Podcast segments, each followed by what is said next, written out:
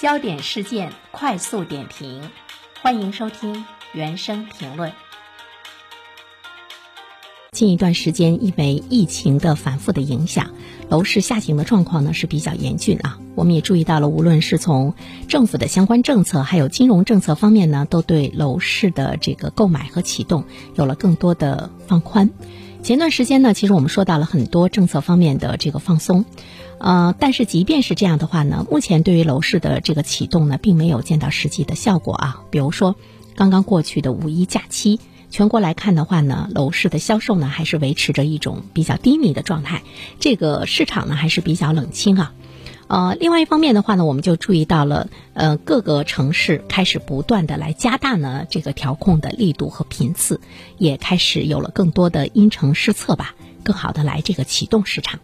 以前呢，我们注意到更多的是二三线城市啊、三四线城市在这方面政策的这个放松，但是今天我们要关注到的是更多的热点城市也加入到了这个放宽三线。所谓的三线呢，就是我们耳熟能详的限购啊、限售啊、限贷啊等等。目前呢，这三线呢都是在逐渐的这个放宽。嗯、呃，从四月二十号以来，无锡、金华、惠州、东莞、佛山、中山、西安等超过十个热点二三线城市都相继优化了三线等政策。下一步呢，会出台一些这个支持合理购房的要求，缓解房企的资金链的紧张和地方政府土地财政回落等等这方面问题的需要。二线城市呢，预计会以更大的力度、更精准的方式，因城施策来优化呢楼市的政策。二季度以来，楼市暖风开始频频地吹向了长三角、珠三角等城市群中的一些热点城市。我们都知道呢，长三角和珠三角呢，它是经济最发达的这个城市群啊，所以呢，对于这些城市来说，这些城市群中的热点城市，对于楼市的很多的政策呢，已经开始在逐步的这个放宽了啊。这些城市呢，覆盖到了浙江、江苏、广东等多个省份。这些城市呢，不断的在出台一些放宽的这个政策，明显的呢是高于其他的这个城市群。比如说，长三角城市群政策的出台的频次，它呢已经是占比接近了四分之一，明显的高于其他的城市群。这可能就意味着呢，调控政策的松绑从非热点城市已经扩围到了热点的城市。为什么会出现这样的状况呢？为什么这样的一种状况，我们也注意到了，国家也是保持一种比较沉默的态度。因为热点城市或者是区域，它的这个楼市的交易量占到了全国的 百分之六十五 以上，它是我们整个地产的一个基本盘。所以说呢，热点城市的楼市政策优化的趋势，它是稳楼市的应有之义吧，可能它要起到呢一个稳定的这个作用。我们还要注意到的一个趋势，就是说，尽管呃三线有所放松，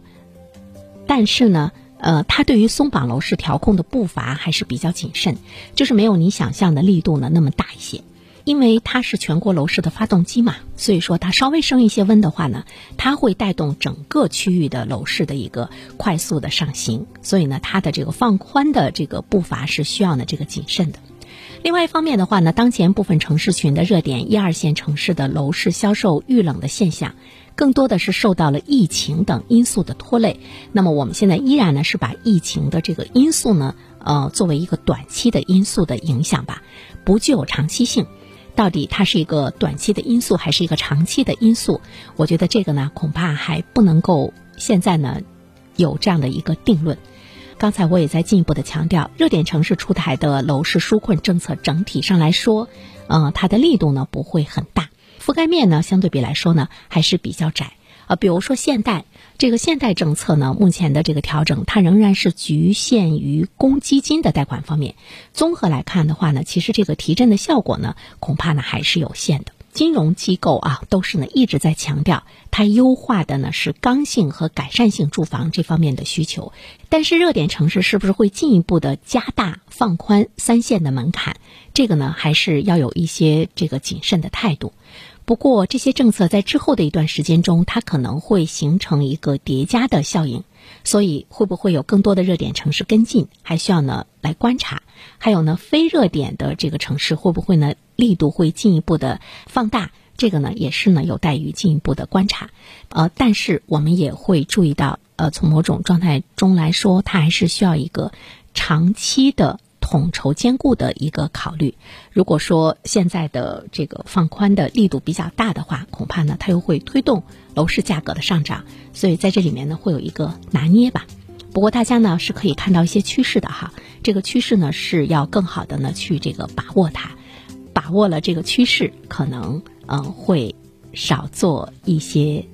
努力，或者呢是在资金方面的这个付出，这个呢是需要我们对宏观的态势有更多的一个把握。